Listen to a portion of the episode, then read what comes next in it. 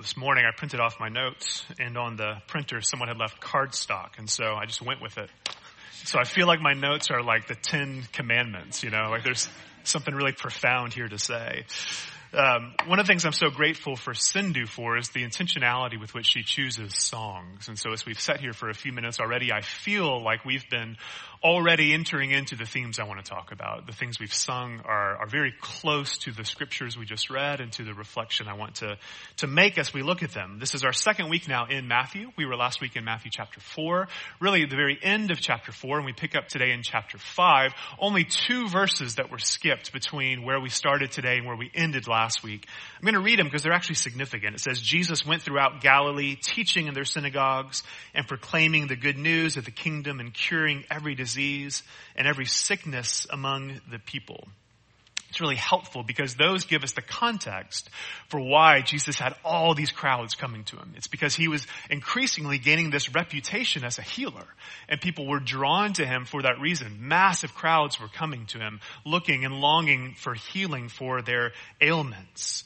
And yet the context is really important because what we just read is not Jesus talking to those crowds. This is a private, intimate moment with his disciples. And yet it's easy to miss that because we think of Jesus just kind of wandering aimlessly about through the crowds. I think like the 1960s and 70s Jesus movies really solidify this image because you see especially the Sermon on the Mount is like always at the center of those movies. And you see it's like flower power Jesus, right? You know, he's kind of just like wandering around the Galilean hillside offering these words of wisdom, like, blessed are the poor in spirit. And he puts a flower behind someone's ear. You know, like that's kind of the, the vibe that we get. And it's not actually what's going on here at all. That's like John Lennon spirituality.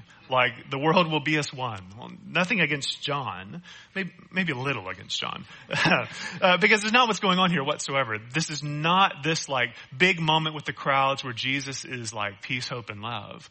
It's him actually pulling his disciples aside and having a really significant conversation about here's what you see going on in public. Let me actually tell you the heart of this. Let me actually tell you what you should expect. If you continue with me, here's where this journey is going to lead you.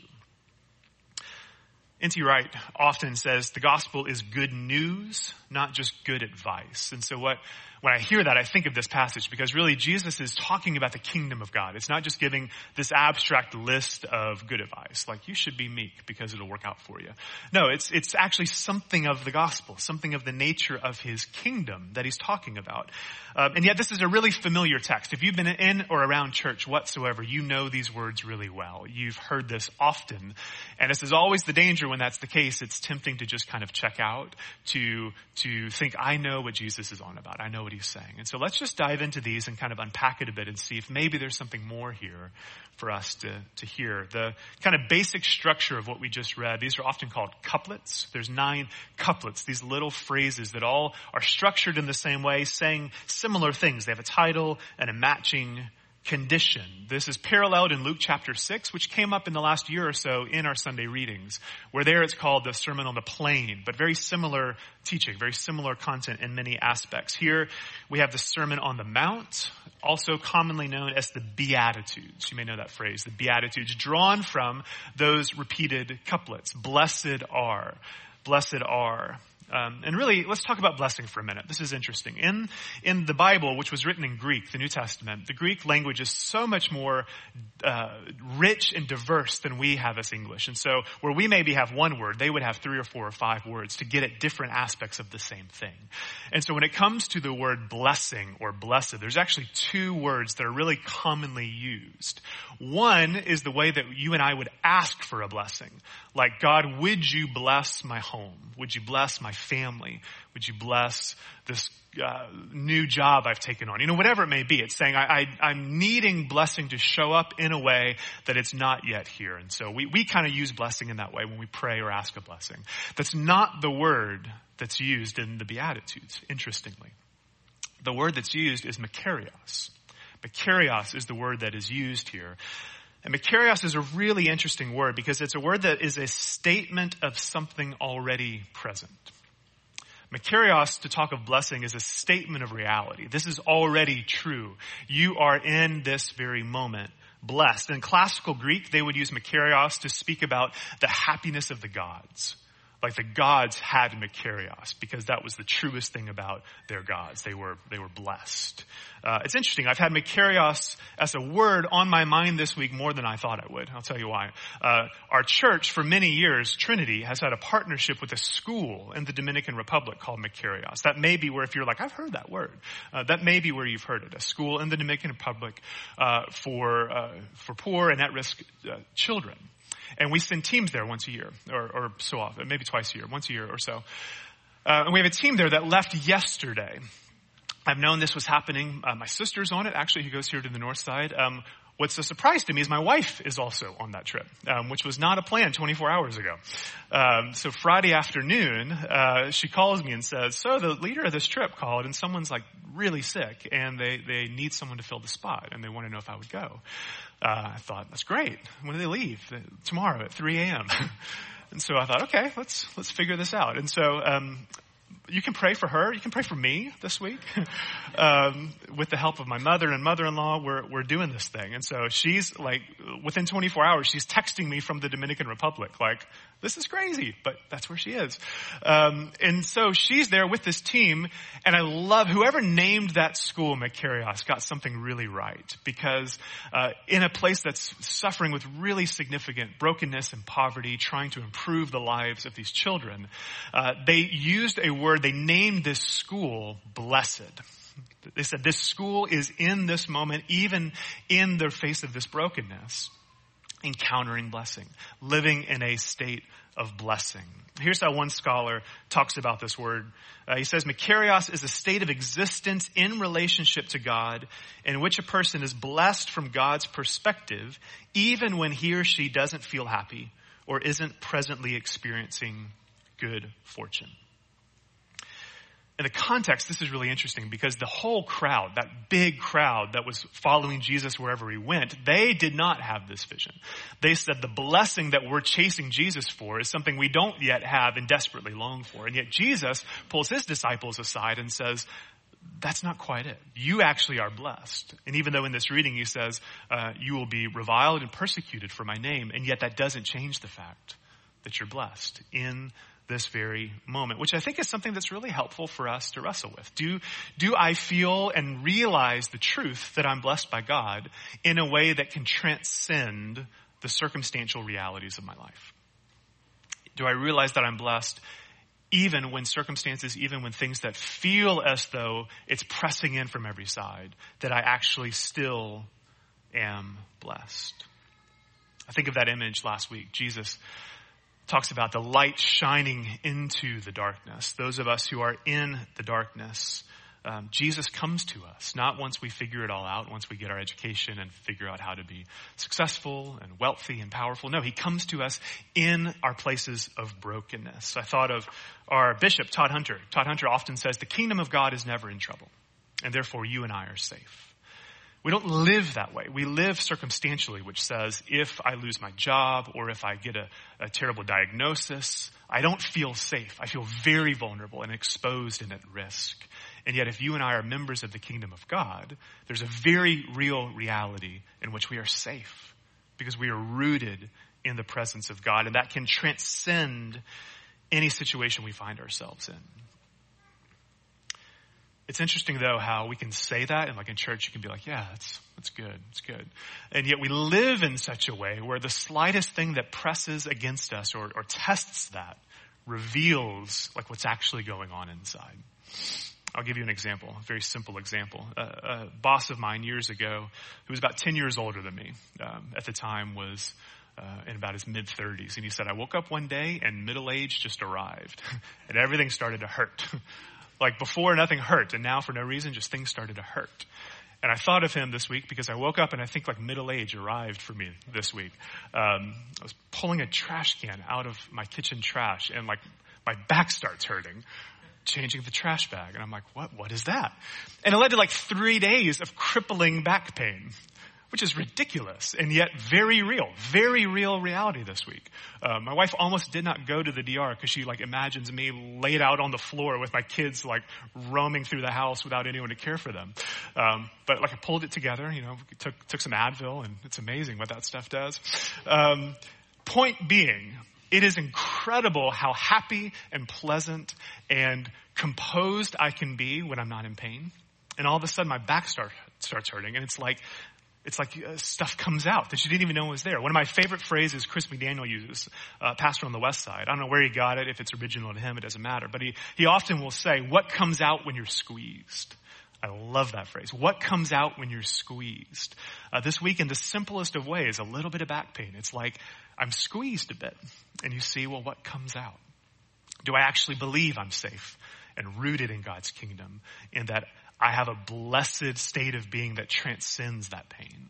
Um, what is it for you? There are things in your life like that that squeeze you, whether it's work or relationships or health or all the above, whatever it may be. There are things that squeeze us in our life. And so it's one thing to say, yes, I believe that I'm blessed because I'm a child of God. It's another to so embody that in the core of our being that when we are squeezed, we don't fall apart.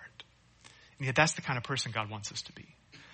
That if we're squeezed, we actually still in the core of our being know that we're safe we know that we're rooted in his kingdom. Let's talk about the kingdom of God a little bit. We can't in any way exhaust this, but just it's one of those phrases like wisdom or love. Like we, we use these words in church and yet we may not always know what we're talking about. Like what do we mean when we say the kingdom of God? One of the most helpful things in recent years I've heard is people talk about what they call the now and the not yet of God's kingdom. Maybe you've heard that phrase, the now and the not yet. Meaning Jesus on the one hand in scripture says, in me the kingdom of God is at hand. There's something about the incarnation, the death, the resurrection of Jesus that means the kingdom of God is here right now. And yet, Jesus teaches us to pray, thy kingdom come. Thy will be done. There's something about the kingdom that Jesus, even though it's at hand, asks us as his people to, to bring in, to join him in praying and longing for that to be true. If you were an ancient Jew or a Jew in the days of Jesus, the idea of kingdom would have been entirely wrapped up in the idea of a king of the rule and the reign of God. In this way, Kanye gets it dead right. Jesus is king, right? Psalm 10 says this. It says, the Lord is king forever and ever. That is the idea of the kingdom of God, that a kingdom has to have a king. And so Jesus is Lord and King. That is unshakably true, whether or not you and I uh, feel that that's true. It's not subjective. It's not like we make him king when we feel like it and otherwise he's not. No, Jesus is king. He rules and he reigns today. And yet, you don't need me to tell you that we live in a world in which we see uh, brokenness that is not true of what we say about his kingdom. If there's a way of life, a way of being in the kingdom of God, in which every tear will be dried, every pain will be healed, you and I know that's not the case. Children still get cancer. Marriages still fall apart. Natural disasters still kill thousands. Helicopters crash into the sides of hills. And the whole world in an instant is reminded of the frailty of life. Right? Everyone in the world has thought of that and wrestled with that this week. Because the world's not how it's meant to be. There's still this longing to see God's kingdom, even though we claim and believe and, and trust that it's true. There's still very real brokenness in the world that you and I contend with. And it's not just out there, it's in our own hearts. And we see it day by day. Maybe to stick with that kingdom language, sometimes people explain it this way. They say it's almost like a kingdom, a people who've lived under oppression. They've lived under war and all the broken effects of war for decades. And yet peace is coming. And in fact, hundreds of miles away, a peace treaty has been signed. Like, it is certain that peace is now established. And yet, if you're hundreds of miles away and the news hasn't arrived, you still are longing and waiting for that news, for that truth to be true. It's no less real that peace has been signed and, and secured, but you're still waiting for that to come in your own life. You're still waiting for the fruit of that to fully work its way in. And it takes time. Even when you hear the news, it takes time for that peace to be established. Maybe a simpler, a simpler example. Uh, a few years ago, my family and I lived in Texas decided to move back to Atlanta to be home, close to uh, family. We grew up here to work at Trinity. And it was interesting as we shared that news, everyone was saying the same thing. Oh, you are so blessed to live close to family. And in some ways, we were living in that blessing. We were living in that blessed state. And yet we were still five, five states away. Like we were not actually embodying that blessing. And at the time, our kids were all really little. We were desperate for that blessing. And like this verse would have been really significant for us. Like blessed are the parents of really, or of really tiny children because they're weary and sleep deprived and exhausted. But someday, you know, they will be blessed. They are blessed, even though this is true. And so we, we held on to that hope and believed that that was secure for us. And yet we weren't fully experiencing that. And it even took several years to, to fully live into that reality. And so the kingdom of God is, all of these examples, they fall short. But in some way it's like that. There's this now and the not yet. Jesus says to his disciples, you are blessed.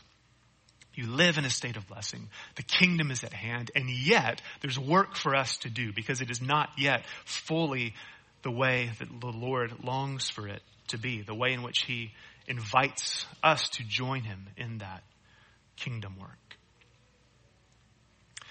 I think if we can have this kingdom vision, it actually helps us make sense of some of these couplets, some of these phrases we see. So take the idea of meekness, for example. Blessed are the meek. I think that does not mean what we often think it means. If you see meekness, you think again of hippie Jesus, don't you? You think of like meek and mild Jesus. You think of Jian Yu on the good place, if you, right? Like you think of like this Buddhist monk who's just like pious and doesn't say a word and, uh, you know, just contemplates all day long. Like that is actually not meekness at all. By biblical definition, that is not meekness. It's not what Jesus invites us into. Meekness is actually incredibly active. It's linked to relationships. To be meek is to relate to one another in very intentional, sometimes very provocative and dramatic ways. Aristotle, not a Christian, but had a lot of wise things to say. Aristotle put it this way. He said, the one who is truly meek is the one who becomes angry on the right grounds against the right person in the right manner at the right moment for the right length of time you could say in some ways there's a meekness to Jesus when he's flipping over tables in the temple. Like somehow meekness and that righteous anger go together. And if we're meant to be people who look more and more like Jesus, then in some way that meekness needs to define us as well. And there needs to be in us a righteous anger against things that are not a part of his kingdom, about things that are unjust, things in which we need to actually give ourselves to, to see his kingdom break in. That's the mystery of God's will, that he invites you and me to be a part of this work. That that not yet, as his kingdom grows, it falls to us to join him in that work. That he invites us into this process to overcome evil with good. The great abolitionist, William Wilberforce, you may know that name, he said, there's no room to be idle. There is so much misery to alleviate. That's a meek statement, rightly understood. That is a statement that reminds us as blessed people living in God's kingdom that we have to be active. There is a call before us. I spoke to this last week. There's a call to us as the church to go into broken, dark places and say the kingdom of God is here. Even if you feel broken, even if you do not feel the kingdom of God is anywhere near to you, it is in fact here. You are blessed. Dietrich Bonhoeffer talks a lot about the church. Talks about what it means for us as the church to live in that kind of blessing, to be a kind of people for whom this is actually true. He has a book called Life Together. It's really helpful if you've never read it. But he talks about Christian community because all that work that we do, all that kingdom reality, it begins right here.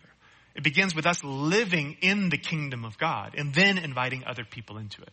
And he puts it this way. He says Christian community means community through Jesus Christ and in Jesus Christ. There is no Christian community that is more than this and none that is less than this. And what he's getting at is he's saying there's something in the church that is not something we can fabricate or make up, but it is grace given to us. You and I are not here because of affinity because we just happen to like each other. Which is really how we spend most of our life otherwise, isn't it? We spend our time with the people who like the same things, who are interested in the same activities, uh, even who are at similar levels of wealth, so we can all go and enjoy similar activities. That's how we structure our lives, and yet that is not necessarily the church. Uh, the church is, in fact, maybe the only place in your life when you are intentionally meant to gather and be in close family relationship with people with whom you have nothing else in common. except the fact that as we read in Paul's letter to the Corinthians, that it's in Christ that we find our life. And if you are in Christ and I am in Christ, then we belong to one another. And so we can be the church. We can be members of this family of God. Maybe the only place in your life where that is true. And I think we have to begin to see that, to begin to say that we belong to one another in really significant ways. And really we see that in this meal. In just a minute, we'll come here to this table. And the beautiful thing about the communion meal is it's the great equalizer. Whoever else you are outside of this room, in here, all you are is a child of God. And you and I enter the exact same way and we come forward the exact same way. Um, I was in Charleston years ago and visiting a church. You may have seen uh, the same thing, but we were touring this church, one of the historic churches in the peninsula, and uh, they were pointing out how George Washington up on the front had a reserved box pew. You remember box pews where like you would have a lock and key to your pew?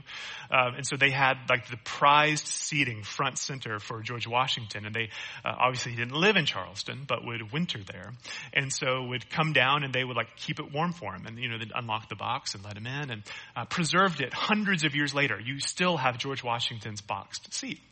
Um, and there's something like, like historically curious about that and interesting, but also theologically really terrible. Like awful. We don't, like, we don't have, we, we have really annoying rolling chairs, but all of you get them. Like, there's no, uh, preferential chair. Like, like Chris isn't up here without wheels. Like, you got a wheel with the rest of us, right? Um, we're all in this together and, and we all enter in this exact same way. There is no preferential reality. We are the people of God living as citizens under the king. And so we come and we receive the bread and the wine in the same way as children.